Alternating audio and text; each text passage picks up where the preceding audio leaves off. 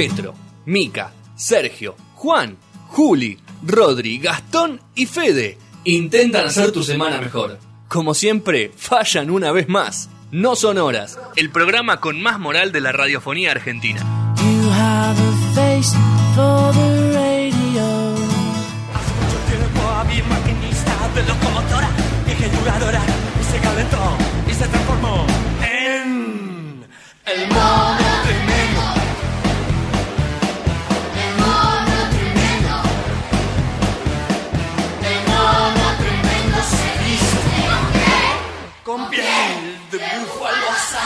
Segundo bloque, no sonaba. Ti- Gran tema de flaco, Con los pibis. medio gitero, ¿no? Y raro un tema de Pimienta que sí bien gitero. Pero bueno, va a hablar un poco mejor de esto el señor eh, Marcos. Con frescura. ¿no? El- Marcos. Anda por Hola, ahí. chicos. ¿Cómo andamos? ¿Cómo andan? Bien. ¿Todo bien usted? Bien, acá andamos, el mono tremendo. Justo hoy eh, estaba escuchando un dato eh, del mono tremendo que fue el tema del año. Fue el tema del año 88, el mejor tema del año. ¿En Apa. dónde? ¿Pero en dónde? ¿En la encuesta, la encuesta del diario ese que tenía un suplemento? ¿O en la encuesta? No, ¿El en la afirmativo? revista, ya la podemos nombrar porque no existe más, en la revista Pelo. Ah, Ah, está bien, bien, bien, tenía, Sergio. tenía más... eh, Puede ser que este Sí. sea un prototipo de lo que hacían los socios, ¿no? Ya el flaco estaba dando indicios, ¿no? Es un tema más de Y socios sí, que... lo que pasa es que el- lo que pasa es que el flaco de los 80 realmente el no sé si les parece a ustedes pero está como eh, los discos que hay en los 80 del flaco están muy bien adaptados a los 80 en lo digital en lo sobre todo en lo digital él se mete mucho con esto de eh, no usar eh, el instrumento acústico por ejemplo la batería no acústica No. Madre en años luz es un disco con Sí. con la cajita de ritmo muy muy Demasiado. Ese demasiado Sí. cajita de ritmo para mi gusto. Demasiado Para mí, yo qué sé. De esa época también a mí me gusta. Kamikaze es el que más- uno de los que más me gusta. Si hablamos del Claro. 80. Bueno, hoy vamos a hablar de ese disco. Bueno. Vamos a hablar de ese disco. Nos tenemos que apurar un poquito porque no Tranquilo, llegamos ¿cómo- a... cuánto- a ver, ¿cuánto, ¿cuántas? Acá Sergio dice si hay cuarta parte ya. Ya está preguntando si hay cuarta No, parte. yo creo que la terminamos hoy. ¡Apa! Ah, Desafío. qué desafío que me metiste, ¿eh? desafío. Me gusta. Sí, sí, sí. Porque ya resumimos un poquito. Así que eh, habíamos quedado en que, eh, ¿se acuerdan? Gauri, año 80, eh, viene de Venezuela, se convierte en el monitorista, en el operador de monitores de Cerugirán, el tipo que está al lado del escenario, conectado con los músicos, que le dicen, che, subime la voz, bajame, bueno, toda esa situación, que es el primero en hacer eso en el rock argentino, y Cerugirán, la banda número uno en aquel momento, que eso se da porque, bueno, Gauri, como expliqué en la vez anterior, era fotógrafo, muy amigo de Lebón, cada los ensayos hacía algunas fotos y, eh, digamos, eh, a ver, eh, en un momento, bueno, se quedaba en la sala de ensayo con ellos, Héctor Stark con el sonido Stark le ecualizaba a todos, pero en un momento, bueno, los músicos subían los amplificadores, se creaba una bola de sonido y Charlie decía, súbanme la voz. No había nadie que le subiera la voz, estaba Gauri, entonces Gauri empieza a toquetear eso y bueno, se vuelve el monitorista. Trabajaba con Cerugirán cuando, eh, digamos, Cerugirán se presentaba en vivo. Cerugirán hacía varias fechas en aquel momento, en el año 80. Y eh, bueno, en un momento también comenzamos la década de los 80, es un momento donde el músico mundialmente se empieza a relacionar mucho con el productor, con el ingeniero de sonido. Antes eso estaba totalmente separado y ahora con lo que trae los 80, que trae la invasión tecnológica repentina de alguna manera, el estudio se empieza a hacer eh, como un laboratorio, no se empieza a grabar solo el instrumento convencional bajo batería o guitarra, sino que se empieza a querer, digamos, meter pajaritos, eh, bueno, vidrios rotos, que en aquel momento no existían, la consola poneme lluvia. No, había que grabar la Pero Marco, posta. ¿esto era, ¿esto era a nivel mundial o, o el rock o el prototipo del rock nacional puramente que se estaba empezando a, a formar? No, el rock mundial. Acordate, Rock mundial. acordate que Judas Priest, por ejemplo, en el disco British Steel, que lo graban en la casa de Ringo Starr, eh, se meten adentro de un auto para romper eh, botellas de vidrio, porque Hermoso. no estaba en la consola, rompeme bueno. la botella de vidrio. Muy bueno.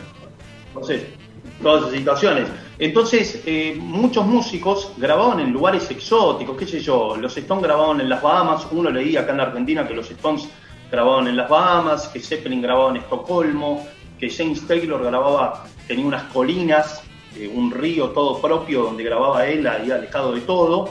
Entonces los músicos playaban con eso y decían, bueno, qué bueno tener un estudio independiente donde eh, lo puedo usar como si fuera mi casa, sin límites de horas, eh, conectado con la naturaleza, porque todos los estudios obviamente estaban en, en la ciudad.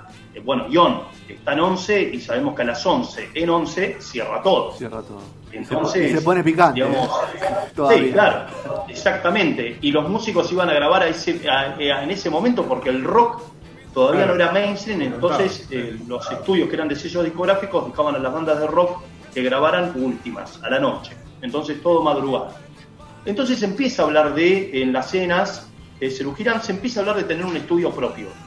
Entonces, eh, en un momento dado, digamos, ya sabemos cómo son los músicos, y más en aquel entonces que los Cerú eran muy hippies, eh, digamos, se empiezan a colgar con la idea, empiezan a seguir tocando en la vorágine del músico, seguir tocando, seguir haciendo discos, se olvidan, y Gauri se queda copado con la idea de tener un estudio. Entonces él eh, vende un departamento en Palermo y compra un terreno en Parque Leluar, que muy, muy, eh, en una quinta, digamos. No había muy- nada en el lugar de esa época. No es la- el, el lugar de ahora que está solar. No estaba el indio todavía, Claro, ¿no? no, no, Exactamente. había nada. era. No estaba, claro, no estaba la autopista, nada. Nada, nada. Entonces era muy difícil llegar.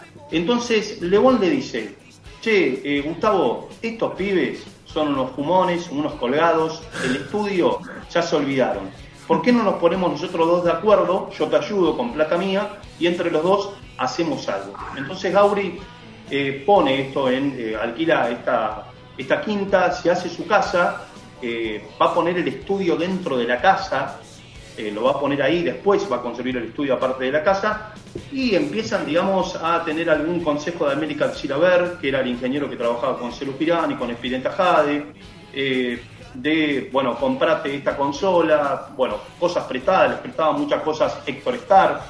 Eh, entonces, de a poquito empiezan a hacer el estudio, pero lo usaban, digamos, como cosa muy práctica para grabar algunos demos de Lebón, que llevaba, por ejemplo, cuánto tiempo más llevará, algunos, algunas canciones, maquetas que después eh, irían a quedar al tiempo es veloz, el primer disco solista de Lebón después de Cerú. Eh, y bueno, iba a Riff a grabar algún que otro demo. eh, esto era en la casa y no sé, no sé, un dato, no se hizo acústica la habitación porque ya tenía algunas maderas y demás. Entonces, Gauri seguía trabajando como monitorista de Cerú Girán. Entonces, cuando Cerú Girán iba al estudio, nada, él iba al estudio a ver qué onda, pero no hacía nada, porque había gente ya trabajando. Hasta que un día, bueno, eh, estaba grabando Bicicleta, el, un gran disco de ellos, todos, discos, todos discos son buenos Sí. Todos los discos, sí. Entonces lo graban en guion y bueno, al mismo tiempo tenían que tocar. Tocan en Morón una noche, Sí. eh, un sábado de la noche, eh, ahí bueno, va a trabajar Gauri obviamente. Entonces después del show, Charlie le dice a Gustavo, che, Gustavo, vos sabés que eh, hay una canción dentro del disco que no me está convenciendo cómo eh, suena en guion, cómo la grabamos. ¿Qué te parece si vamos mañana domingo al mediodía con las chicas, con la familia, con bueno, las chicas obviamente las mujeres de ellos, las esposas, eh, y eh, nada, hacemos un asadito, jugamos un fútbol eh, y grabamos la canción. Qué lindo Qué plan. lindo- eh. Era la Qué buen plan. Por favor.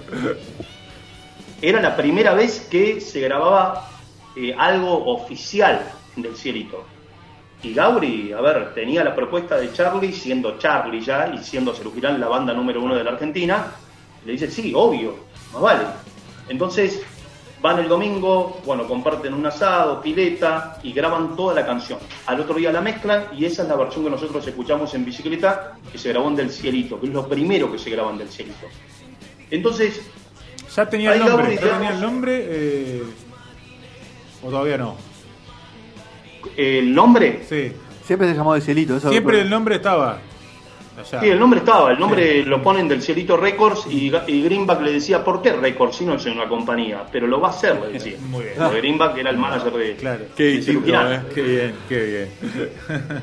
Claro, entonces, eh, en un momento, bueno, él obviamente seguía siendo fotógrafo eh, del Expreso Imaginario, algunas cositas que hacía para el Expreso y monitorista de Cerugirán. Y un día va a las oficinas del Expreso Imaginario porque el capo del Expreso era Alberto Janián.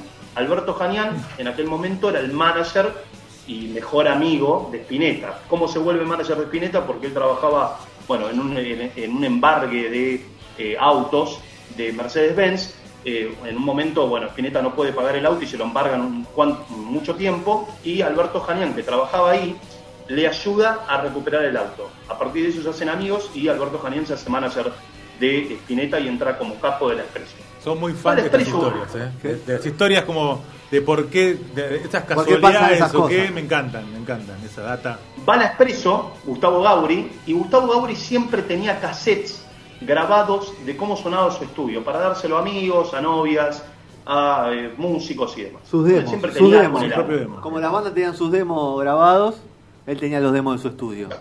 Exactamente, entonces Gauri, eh, cuando va a las oficinas eh, para encontrarse con su jefe, con Alberto Janián, bueno, Alberto Janián estaba con su representado, con Spinetta. Spinetta justo lo había ido a ver por unas cosas. Entonces Gauri se lo encuentra al flaco.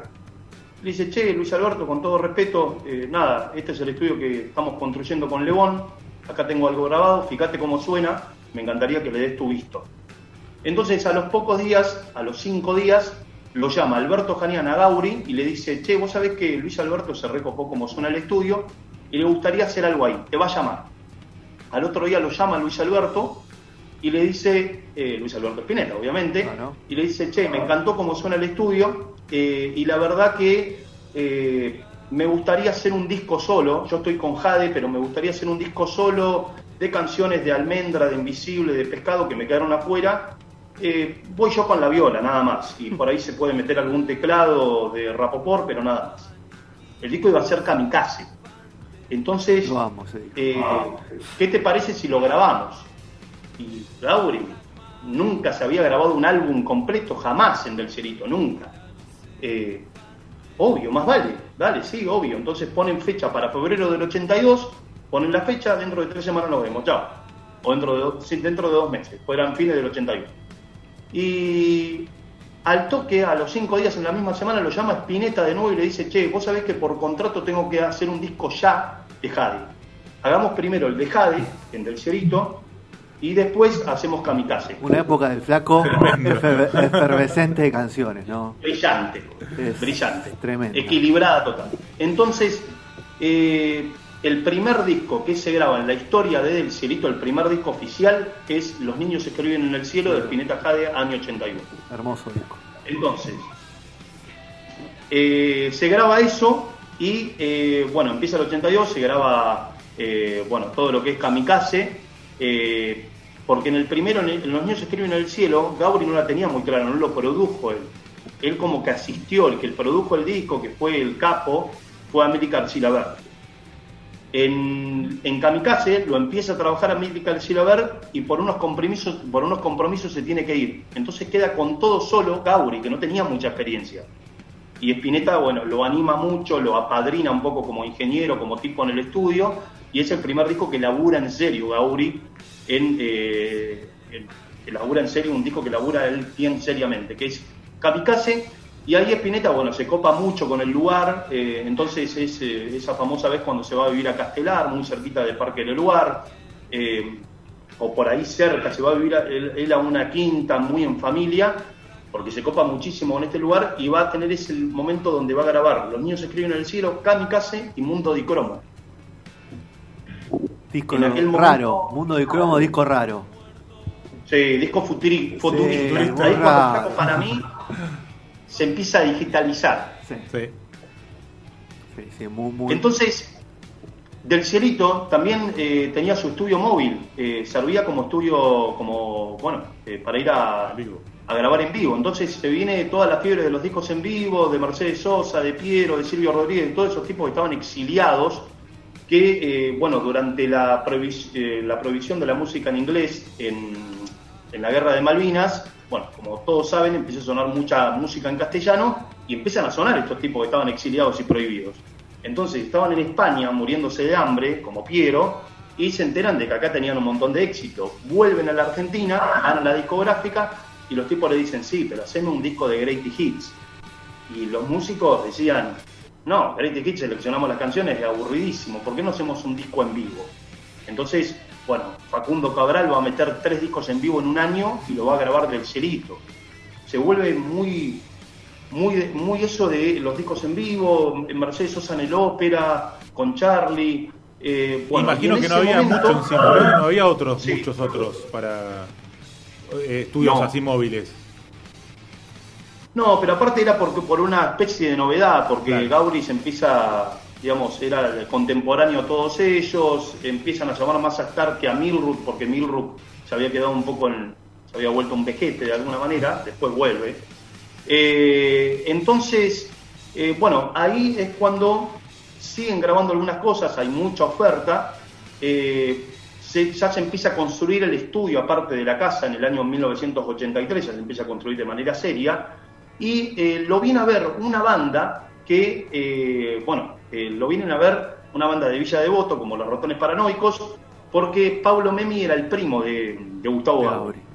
Entonces, él lee una nota en la revista Pelo, que es la foto que yo subí recién a mi Instagram, eh, que la nota dice grabando en el cielo. Bueno, Pablo Memi lee esa nota, lo va a buscar a Juanse y le dice, che, vos sabés que se está armando este estudio, ¿por qué no vamos? Es mi primo y le mostramos el demo que grabamos, que habían grabado un demo de la canción de Cerebrado.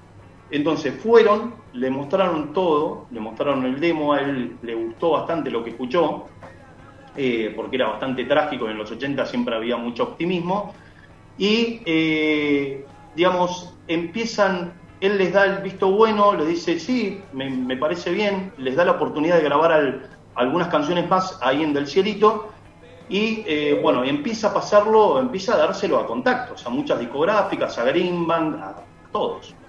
Todos le dicen, mirá, me parece bueno, pero lo que pasa es que el rock and roll ya está totalmente postergado. O sea, en los 80 era todo tecladito, muy sintético todo, muy plástico, muy pop. Eh, entonces, eh, acá hay tres personas que no tienen absolutamente nada que ver con los ratones paranoicos, pero que son importantes para que Ratones debutara y Gauri eh, hiciera del, del Cielito Records. Primero que nada, Guillermo Vilas. Guillermo Vilas en una entrevista gráfica dice, los ratones paranoicos son la mejor banda de rock and roll de la Argentina. Tremendo. En- Era muy amigo, En el momento. era muy amigo Momento de- Vila, en el ¿no? no era el momento pico porque él había bajado un poco, pero estaba ahí. la Pero sí de popularidad me parece, estaba Sí. muy mediático. Estaba ¿no? muy mediático. Sí. En la época de Forja la amistad con Spinetta. Claro. termina- Exactamente. Era muy amigo de Héctor Stark por medio del Flaco, Héctor Stark íntimo amigo del Flaco. Entonces Héctor Stark iba del cielito porque también laburaba ahí, le prestaba caños y cosas a Gauri para el estudio y le dice, eh, cuando escucha el demo de Bailando conmigo, una canción vieja de los ratones, le dice, no, esta banda la tenés que firmar ya, y aparte lo dijo Vilas el otro día en la prensa, la tenés que, la tenés que fichar, tenés que quedarte la voz. Entonces ahí se vuelve medio productor Gauri de Ratones Paranoicos, y ahí aparece en escena César Banana Pueyrredón Vamos. que le dice, le dice, ¿por qué no vas? Si todas las discográficas te están rebotando, tenés que ir a una discográfica under que apuesta por estas eh, bandas subterráneas, que es Umbral. Umbral era un sello que tenía a B8 y a los violadores, entonces, bueno. Se eh, hizo millonario ahí el que fichan vendió a después el Umbral. catálogo. Después, el, el dueño de Umbral, después cuando vendió el catálogo, se hizo millonario. Está. Bueno, eh, ahí eh, los aceptan a los ratones paranoicos, sacan el primer disco por el sello Umbral, pero mirá, tienen tanta mala leche que, que a dos meses de la salida del disco se funde. Umbral se funde, eh, porque venía toda la eh, crisis. A ver, estamos hablando del momento del plan austral, Sí. eh, se venía cosiendo una hiperinflación que después termina despuntando en el 89. Estamos hablando del 86.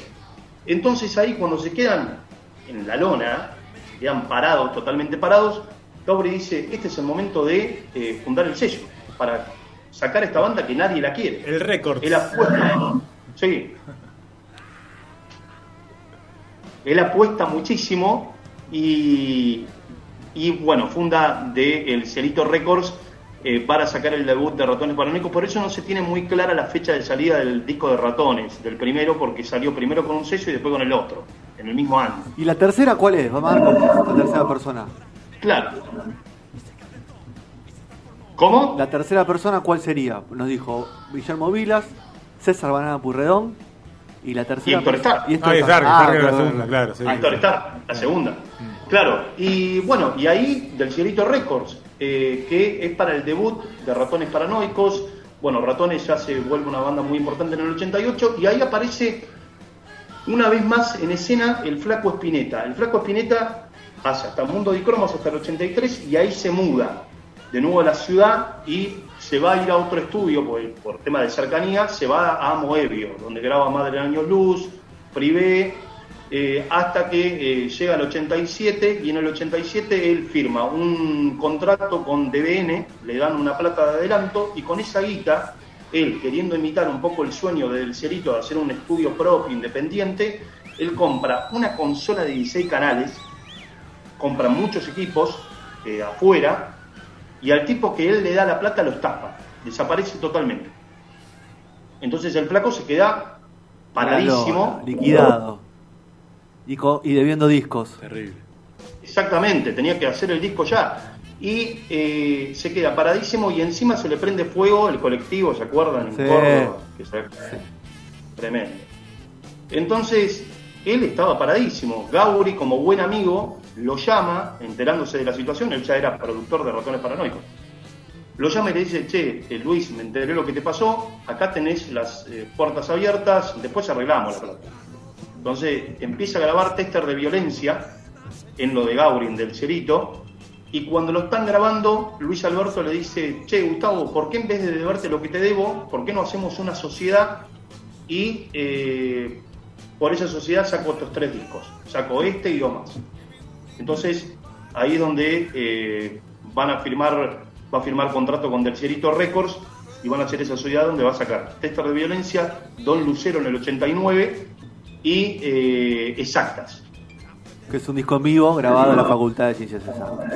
Exactamente. Creo que es el primer disco que toca Malosetti ese con, con el flaco Marcos, si no me acuerdo. No, no sé si Eh, es- Don Lu- ¿No es Don Lucero? No, ahí estamos, sí, estoy en la duda. Si no es el disco en vivo o Sí. Lucero. Sí, sí, también. Así que. Y, ¿Le queda algo bueno. más? Espere, porque estamos en hora. O sea, el desafío suyo. Llegamos, ¿no? Me parece que gano yo, ¿eh? Y ahí cuando de- llegamos a esta última, A o ya ver, no hay tiempo. usted me dice, a ver, ¿cu- cu- ¿cuánto más le queda de, de este, de, de este informe? Un datito de una sola banda. Un dato de una Sí. sala. Y bueno, vamos a, bueno, entonces va a tener que ganar, gana él. Bueno, Un datito de una sola. Digamos. Bueno, acá llegan eh, una banda muy de los 80, muy contemporánea a Ciudad Stereo, a Virus, a los Twist, a todos, pero que eran tipos no de 20 y pico, eran tipos ya beatniks que habían vivido la psicodelia, a los 60, estamos hablando de tipos ya veteranos, estamos hablando de los redondos. Y gente como los redondos se conecta mucho más con los pajaritos, con la vida hippie, con la naturaleza, que con la vida urbana. Ellos venían de grabar mucho en Buenos Aires, en la ciudad, eh, en Panda, eh, como diría el Indio Solari, muy cerca de los dealers, muy cerca de la vida capitalista, de la vida urbana, y se enteran desde el cielito de este estudio, obviamente en el 89, para grabar su cuarto disco Bam Bang, que eh, lo iban a grabar con Roberto Fernández, que había grabado John Bayo. Entonces, cuando van a ver las instalaciones del estudio, todo, bueno, Gauri los recibe, les muestra todo el estudio, bueno, venimos tal fecha para empezar a grabar, con Roberto Fernández. Eh, cuando estaban a una semana de entrar a grabar Bam Bam está liquidado, este Roberto Fernández desaparece, no lo pueden ubicar por ningún lado, estaba encerrado en una habitación, en un placar, no sé, estaba encerrado. Eh, entonces, bueno, le dicen, la negra Poli lo llama a Gustavo y le dice, che, estamos a pocos días de entrar y no lo encontramos Roberto. Eh, ¿Te querías hacer cargo vos de la producción del álbum? Y Gauri no conocía a Los Redondos. Eh, era un momento donde él eh, trabajaba todo el tiempo, ya no, no tenía tanto tiempo para ir a los barcitos a ver a bandas y descubrir bandas. Entonces, él igualmente se imaginaba que Los Redondos, por lo poco que sabía, por lo que había escuchado, que era una banda hermética que no le daban pelota a nadie, se imaginaba que era una banda bien subterránea, bien asfaltosa, bien sucia. Entonces es por eso que él, siendo el ingeniero de ese disco, les da un sonido. eh, Vieron que Bang Bang es un Sí. disco muy nocturno, Totalmente. muy, muy sucio, eh, muy asfaltoso. Entonces, eh, bueno, él hace un disco sin conocer a la banda, algo que no se debe hacer, pero le salió bien. Sí, Ah, aparte bueno, bien. era una banda que hacía, ya hacía obras, hacía cosas grandes, o sea, Y ya me tenía y aparte tenía todo, todo el, eh, eh, la, la imagen de que, de que los redondos eran como una banda, la próxima banda, gran banda de la Argentina, o Ya sea, se habían peleado con periodistas, todo. sí, sí, sí, habían hecho de las suyas. Así Llegaban que- a fines de ese año a obras, con este disco. Era después el disco este, Entonces, ¿no? cuando- Claro. Claro, cuando terminan el disco, le dicen a Gauri, che, no me gustó para nada la mezcla que hiciste, no me gusta el sonido, sobre todo el indio. Le dice, mi voz la pusiste muy adelante y demás. Y le dice si podía hacer la mezcla de nuevo. Gauri le dice, mira, con todo respeto no la voy a hacer de nuevo porque puse lo mejor de mí ahí, mi honestidad ahí. Pero la puede hacer Mariano López. Mariano López era el otro gran ingeniero de sonido junto a Mario Breuer, para mí los dos ingenieros de sonido más importantes del rock argentino de los 80, que trabajaba con Spinetta y con Soda Stereo, que era el ingeniero residente de los estudios Moebio, donde se grababa Soda. Mariano López se encierra dos semanas para hacer la mezcla de Bang Bang está liquidado, se lo entregan a los redondos, la negra Poli lo llama a Gustavo Gauri y le dice, mira, no nos gustó la de Mariano López, no le digas nada, salimos con tu mezcla. Qué quilombero. Qué rebuscado. complicado. Qué complicado. Toda la vida fue Siempre complicado, igual, ¿eh? O sea que Mariano López hizo un trabajo al pedo. Ah, y bueno, ¿qué vas? Pero, Todos laburamos al pedo alguna vez en la vida, lo cobró, obviamente, sí, sí, sí. Pero todos laburamos al pedo vez en la vida.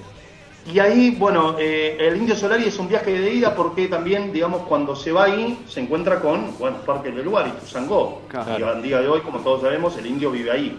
Eh, fue un viaje de ida para él y fue un viaje de ida para los redondos porque se quedarían ahí hasta que después se, en- se, se marcan, se conectan con Nueva York para ir a grabar en Estados Unidos.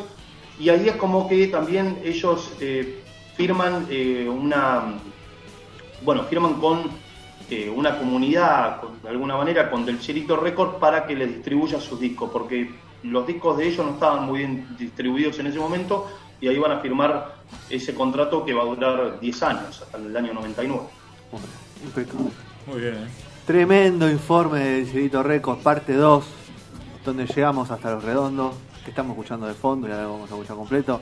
Marco, como siempre, seguramente le quedó algunos datos guardados. Siempre hay, ¿no? Eh, pero bueno, ojalá podamos. Ay, tendríamos que ver la posibilidad, Marco, de charlar ahí con Mario. Con, bueno, con Mario está el link directo, tendríamos que sí, preguntar. tenemos, sí. y, y a ver si podemos encontrar a Gauri, a hablar un poco, invitarlo a la mesa a ustedes allá y charlar un poco con alguno de esos monstruos, ¿o no? Sería un placer, sería un tendríamos placer. que poner alguna de pero eh, lamentablemente, lamentablemente ¿Qué perdí la apuesta. Obviamente no va a haber cuatro partes. Ah, me, quedó, ¡Opa! Pero. me quedó la tercera parte. ¿Viste? ¡Oh! Ah, La dejó hasta el final, ¿eh? La dejó hasta el final. No la quiso decir antes. ¿eh? Y porque Ah, sí, conozco. eh, quedé clavado, quedé clavado ahí en la década del 90. En el 90, sí, a Faltan los redondos. Eh, faltan Sí, los redondos, falta Quedé. Mississippi. Falta Mississippi. Hay tres links, tres links. Mi perro dinamita, los piojos y bueno, ya el último que es ya para los 2000. ¿Viste? Marco Bueno. Coleto ha pasado por nosotros, el señor linkeador. Esperaremos para la semana que viene la parte 3.